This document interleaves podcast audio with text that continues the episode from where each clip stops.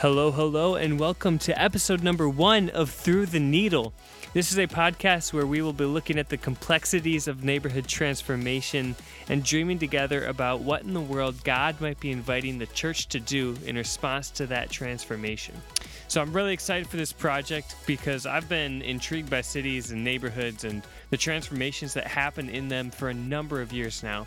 And I think this is an important conversation to have for church leaders and ministry practitioners that are in changing neighborhoods, or church planters moving to neighborhoods that might be considered unstable or just on the brink of transformation. And really, I think it's applicable for any follower of Jesus in a setting where their neighborhood is changing. And, in fact, this conversation is important for all those people in settings where their neighborhood is not changing yet. Because if Christ calls us to love our neighbor, and if the local churches are to be working for the good of their neighborhood to expand the kingdom of God, then they need to be aware of the changes that are occurring in the lives of the people in their community and doing the hard work of finding out how to be a presence of Christ in the midst of change. So I'm excited for this, and I hope you are too. Let's get to it.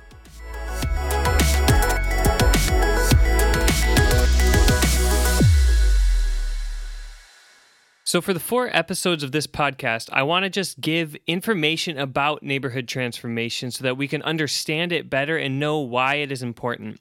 Then, we're going to look at the root causes of neighborhood transformation and hear from some local church and community leaders and some urban planners. And I'm going to try to give some theological implications of neighborhood transformation. Then, we're going to end with some options for churches as they confront their neighborhoods transforming. To frame our larger conversation, I'll just introduce myself real quick. I'm Tyler Yoder, and my wife and I are currently starting a new church here in Richmond, Virginia called Garden City Church. And we're in the Blackwell, Manchester area of the city. It's a neighborhood that is currently undergoing rapid transformation. Now, I haven't always lived in the city. I grew up on a farm about four miles outside of a town of 477 people per the 2010 census. So, what some people might call the middle of nowhere. Decidedly not a city, and I loved it. Uh, but the physical transformations that happen in that area are fairly minimal. You know, some small farms get bought out by bigger farms, houses here and there are renovated or sold or torn down. The biggest transformation that happened there was actually the addition of a wind turbine farm. But none of this was really astronomic or overnight. I can still go back there after living away for a decade and recognize the majority of the buildings, the majority of the people, and the majority of the cows even. Well, I mean they're they're different cows, but but they're in the similar places. And I grew up in the church. I did all the youth group things. I worked at Christian camps three summers during college. I even got my associate's degree in youth ministry. Then my wife and I got married and we lived in Harrisonburg, Virginia, which is a city of about 40,000 people. It's a small city, but it is a city nonetheless. And during my brief foray into the business and accounting world, I started commuting to work by bicycle so my wife and I could save money and not have to buy another vehicle. On my bike rides to and from work, I saw the world from a different angle and a much slower speed. I saw the buildings at the ground level. I recognized the topography of the land. I noticed small details that never would have stuck out to me before. And of course, I also worked hard to get all the Strava KOMs along my commute route. And then, about a week or two after I started riding to work, a new bike path was completed right along my commute route, which meant that instead of having to ride seven miles on busy main roads to work, I could ride three miles on a dedicated bike path through the city parks, which then led me to about four miles of quiet side roads right to my work. I was really thankful for this. Um, but then I started wondering how things like this come about, how bike paths come about. And I started reading about public advocacy, uh, which led me to learning about zoning codes and reading about how cities are structured and different theories about how they could be structured. Pretty much everything I could find on urban planning and I could read quickly at work. So, sorry, Kevin, if you're listening to this, that I spent a lot of time at work reading about urban planning. Anyway, in my reading, I started to come across something called gentrification, and it intrigued me. So I started asking questions. Why does neighborhood transformation happen? Are the changes of neighborhood transformation always bad or can they be good? How do you know the difference between those? And the most important question what should people do, especially churches and followers of Jesus, in response to those changes? So, this project is partly the culmination of my three years of seminary in preparation for starting a church, but it is also part of the process of me confronting these questions as my wife and I have moved into what some might consider an unstable neighborhood. A neighborhood that is on the brink of transformation, or really is in the throes of transformation. So, if you're not familiar with the term gentrification, I'm going to let someone who's a little more familiar with the conversation surrounding it introduce the term for us. My name is Shekinah Mitchell. I currently work for a community development financial institution doing uh, comprehensive community development work that's rooted in community engagement. At a very surface level, gentrification is simply the resurgence or reentry of middle and upper income residents into a low to moderate income community. So, the term gentrification was introduced in 1964 by a British sociologist named Ruth Glass as she observed the gentry, or what we in here in America would consider the upper middle class. The gentry was moving into lower income working class neighborhoods, renovating the homes there, and slowly transforming the neighborhoods to the taste of the gentry. The neighborhoods were being gentrified. However, in recent years, uh, especially the last 10, the term gentrification has taken on many additional layers. For many, the original meaning is still the most important. For others, it refers solely to rising property values. Uh, for a small percentage of people, gentrification is a good thing as neighborhoods are becoming less blighted, incomes are going up, things like that. And for others, gentrification really can mean anything that furthers the oppression of oppressed people within cities. So, I just want to be clear that when we use the term gentrification in this podcast, we are referring to the definition that Shekinah gave us.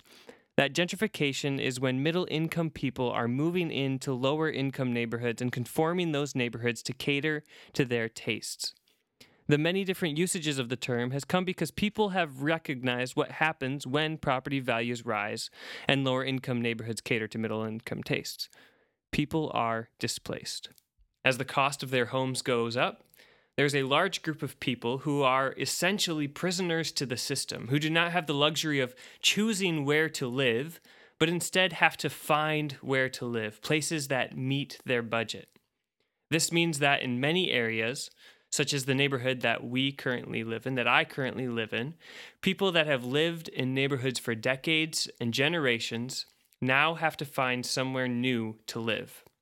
So, going forward, when I use the term gentrification, what I am referring to is the original meaning lower income neighborhoods being transformed to cater to middle income tastes. This plays itself out in many different ways, and you know, it might be a new microbrewery opening up, or specialized cafes, or more ritzy restaurants coming in, or some homes being torn down and replaced with fancy condos or luxury apartments or something similar. Now, what I am not saying is that there is not validity to the other definitions. Because when gentrification occurs, the oppressed are often further oppressed, but neighborhoods are also becoming safer and less blighted. We can't overlook that. And even though gentrification is an important issue to be aware of and an important thing to be studying, and we're going to continue talking about it in this podcast, we do have to recognize a larger fact one that may surprise you if you have been reading about gentrification for a while. Gentrification is very rare. I know, I know, you're probably thinking, but Tyler, I hear about gentrification all the time. It can't be that rare. And that's what I thought too when I started doing more in depth research about it. I was expecting that it was not going to be rare. But current research shows that unless you live in a New York City or a Chicago or a Washington, D.C., gentrification is very rare. And you'll notice that I'm not saying that gentrification does not happen elsewhere. And I'm not saying that it's not happening on a large scale in those cities. And it is a big thing that we should be studying about and learning about. No, gentrification is happening elsewhere. It's happening here in Richmond. It's probably happening in this neighborhood that I live in. But I'm just trying to say that that it is on a much smaller scale than what we often read about. And there are other kinds of neighborhood transformation that are happening that can sometimes be lost in the conversation. I have become convinced that gentrification is a little bit overhyped these days. In fact, I was just reading a study done by the National Community Reinvestment Coalition, which came to the same conclusion. And I quote gentrification and displacement of long term residents was most intense in the nation's biggest cities and rare in other places. So, if we actually play this out, this means that in those large cities, neighborhoods all around the city are currently being gentrified. But in smaller cities, there may be a neighborhood here or a neighborhood over there uh, that gentrify every few years. Alan Mallach comes to a similar conclusion than in his book The Divided City, and I'll put I'll put links to these in the show notes. And both of them, the the National Community Reinvestment Coalition or the NCRC, and Alan Mallach in separate studies found that when gentrification occurs, it most often happens in these larger cities. And when they describe what neighborhoods are most likely to gentrify, in separate studies, they both found that gentrification often happens to neighborhoods that are next to downtown business districts, and that it actually happens most often, three quarters of the time, in fact, to lower income white neighborhoods. Now, however, when you realize that black and Hispanic peoples make up quite a bit less than one quarter of the US population, it still holds true that they are disproportionately affected by gentrification.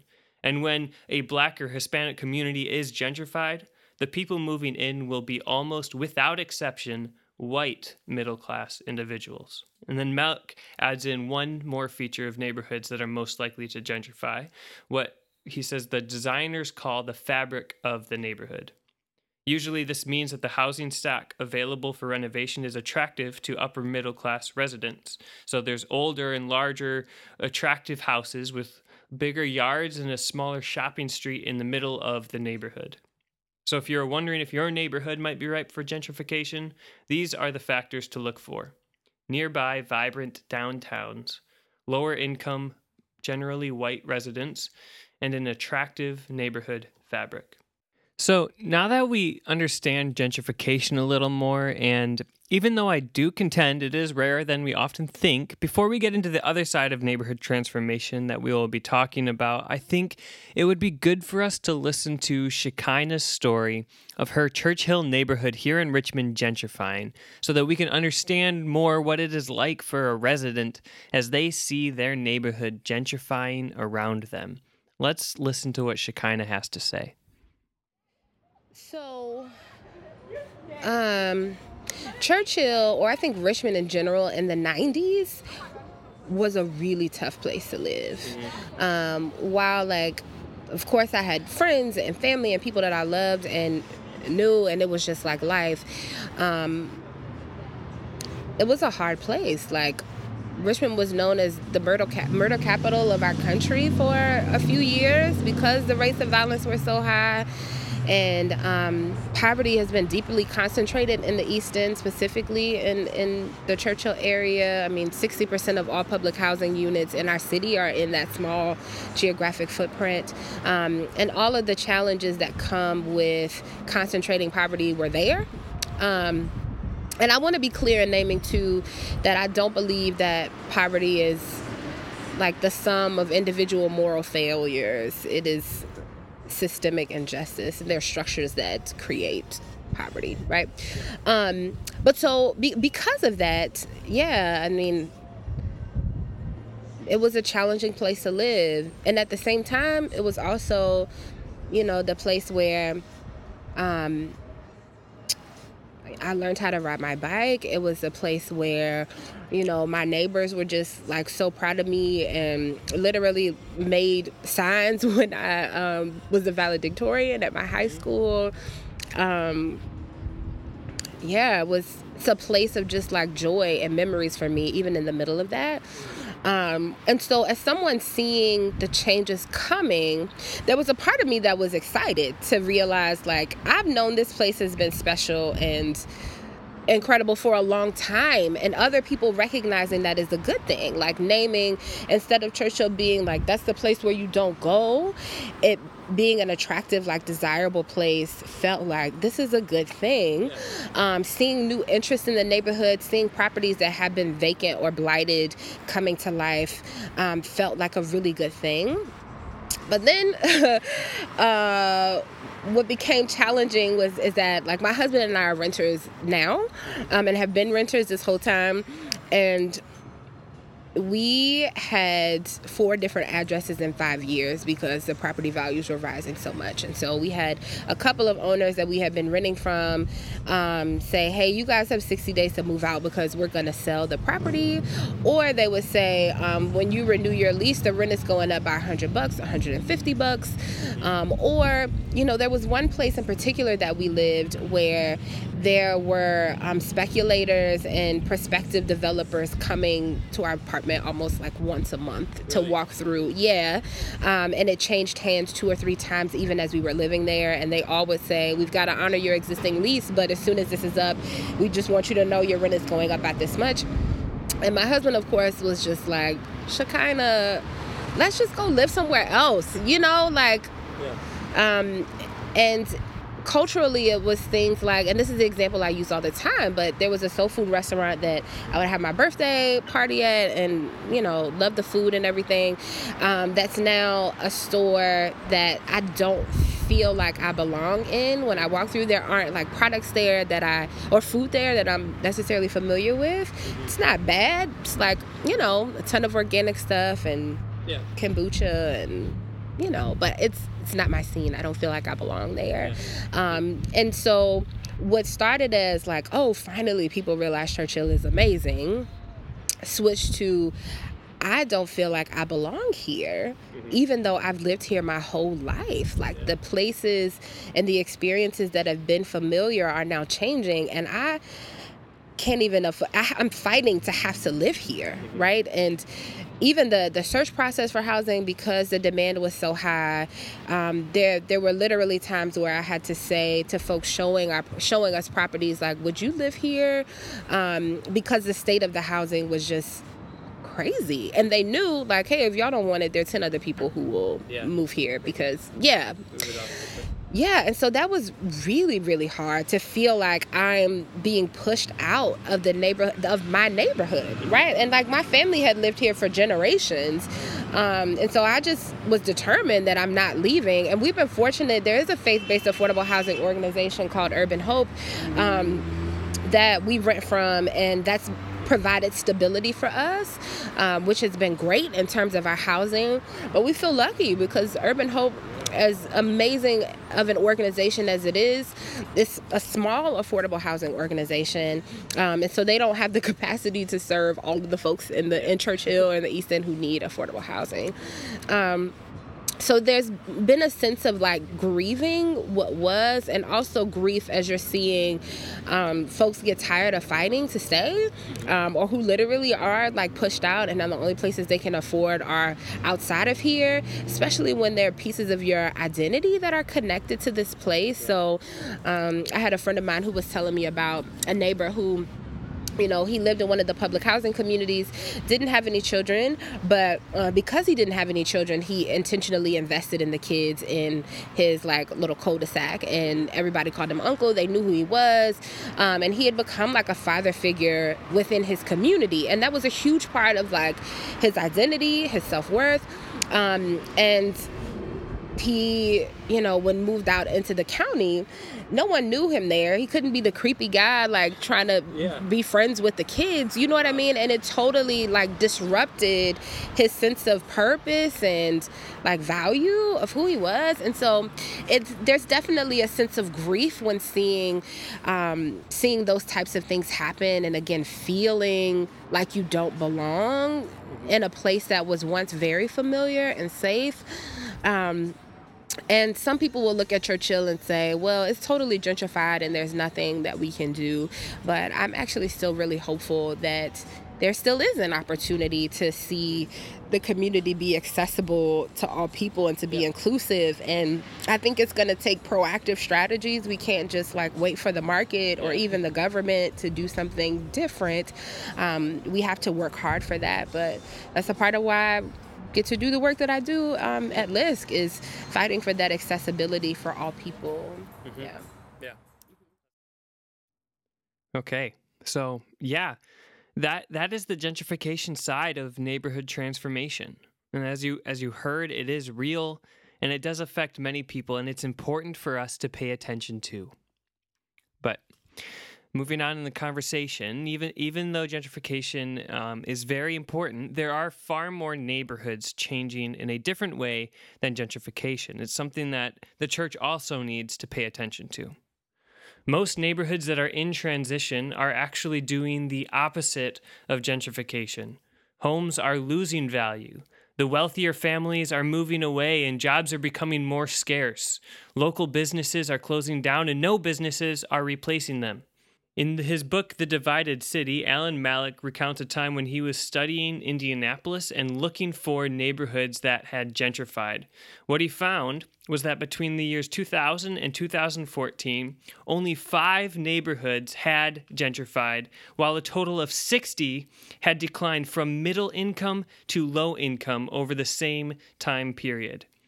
It is a very different kind of transformation, but it is still a transformation. And I would venture to guess that the root issues behind this kind of transformation and the transformation of gentrification are extremely similar.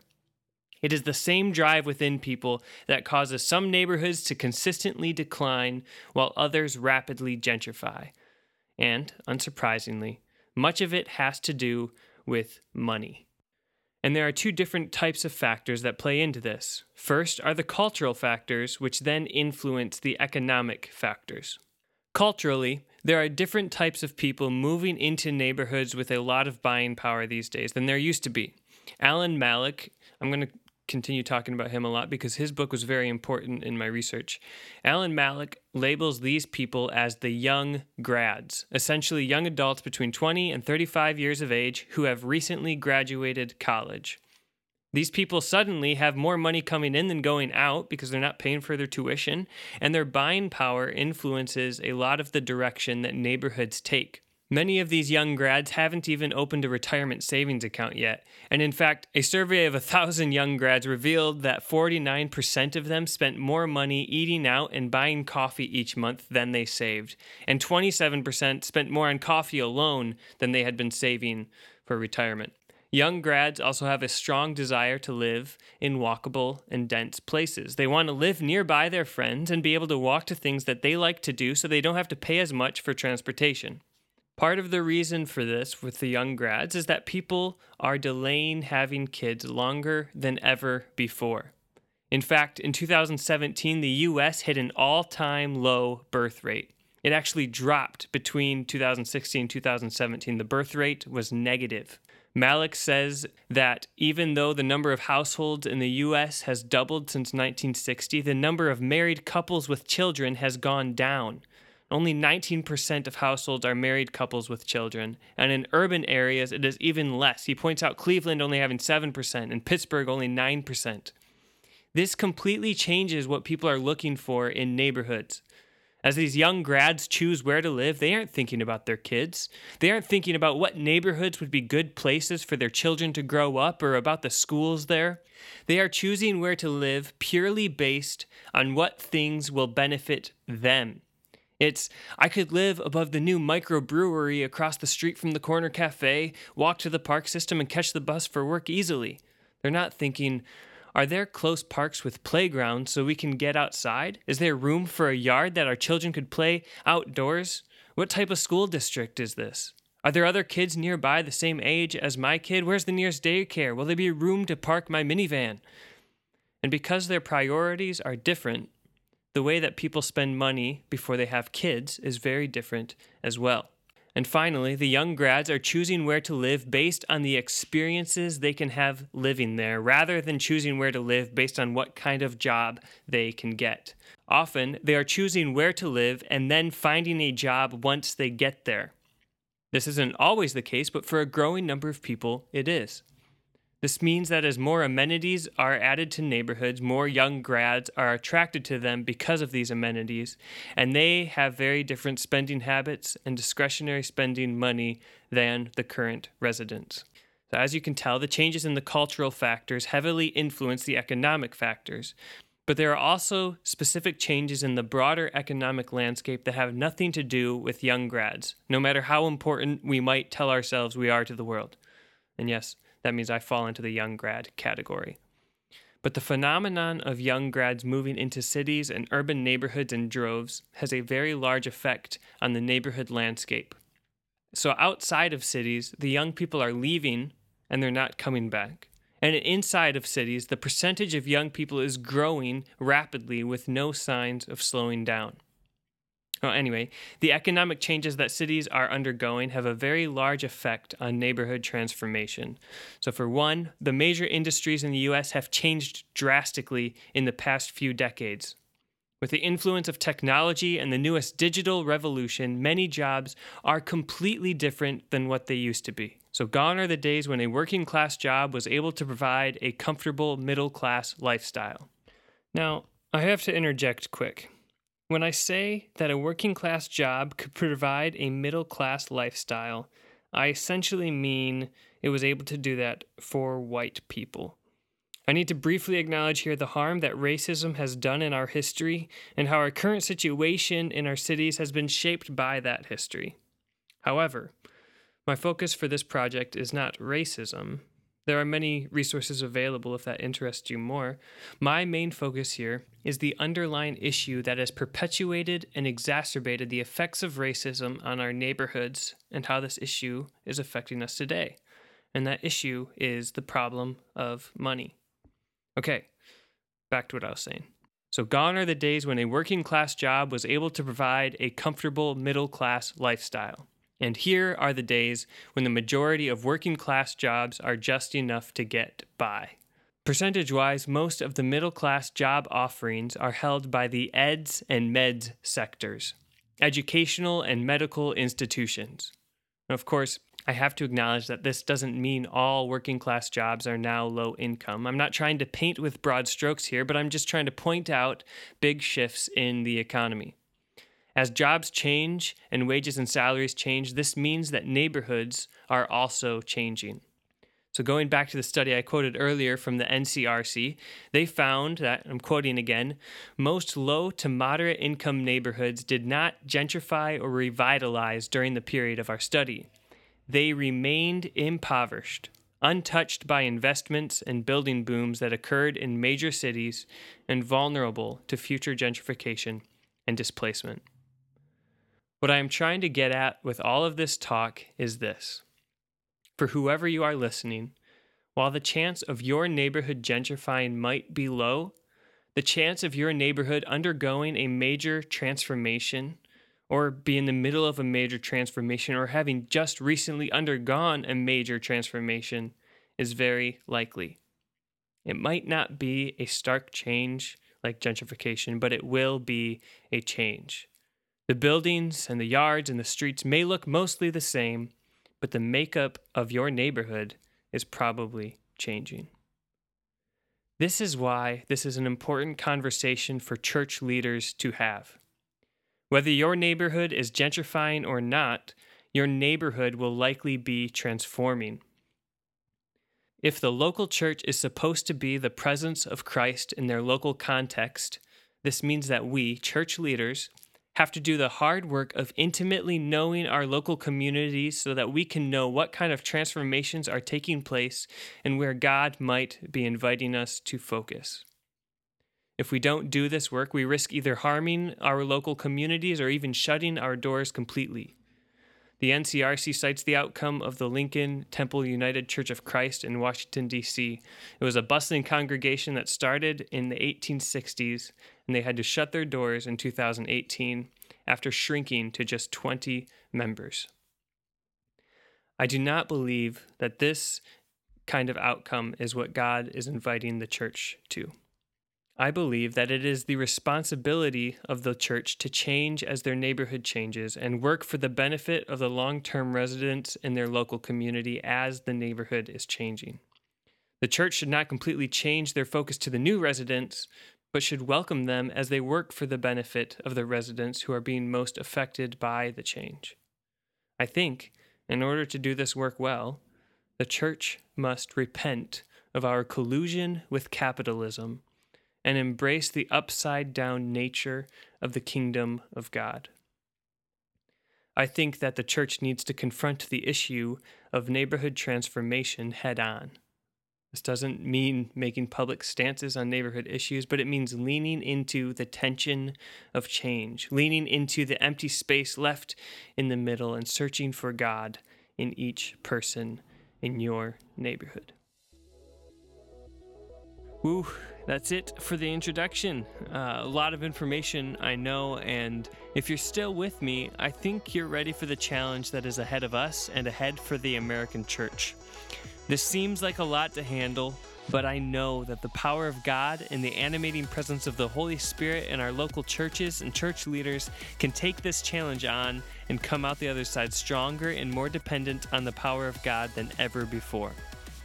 In the next episode, we're going to move further into this conversation, looking at the church's collusion with capitalism and what Jesus might be asking us to do by looking some at the conversation Jesus has with the rich young man in Matthew 19. I'm excited for this, and I'm excited for where this conversation will take us. Until next time, grace and peace.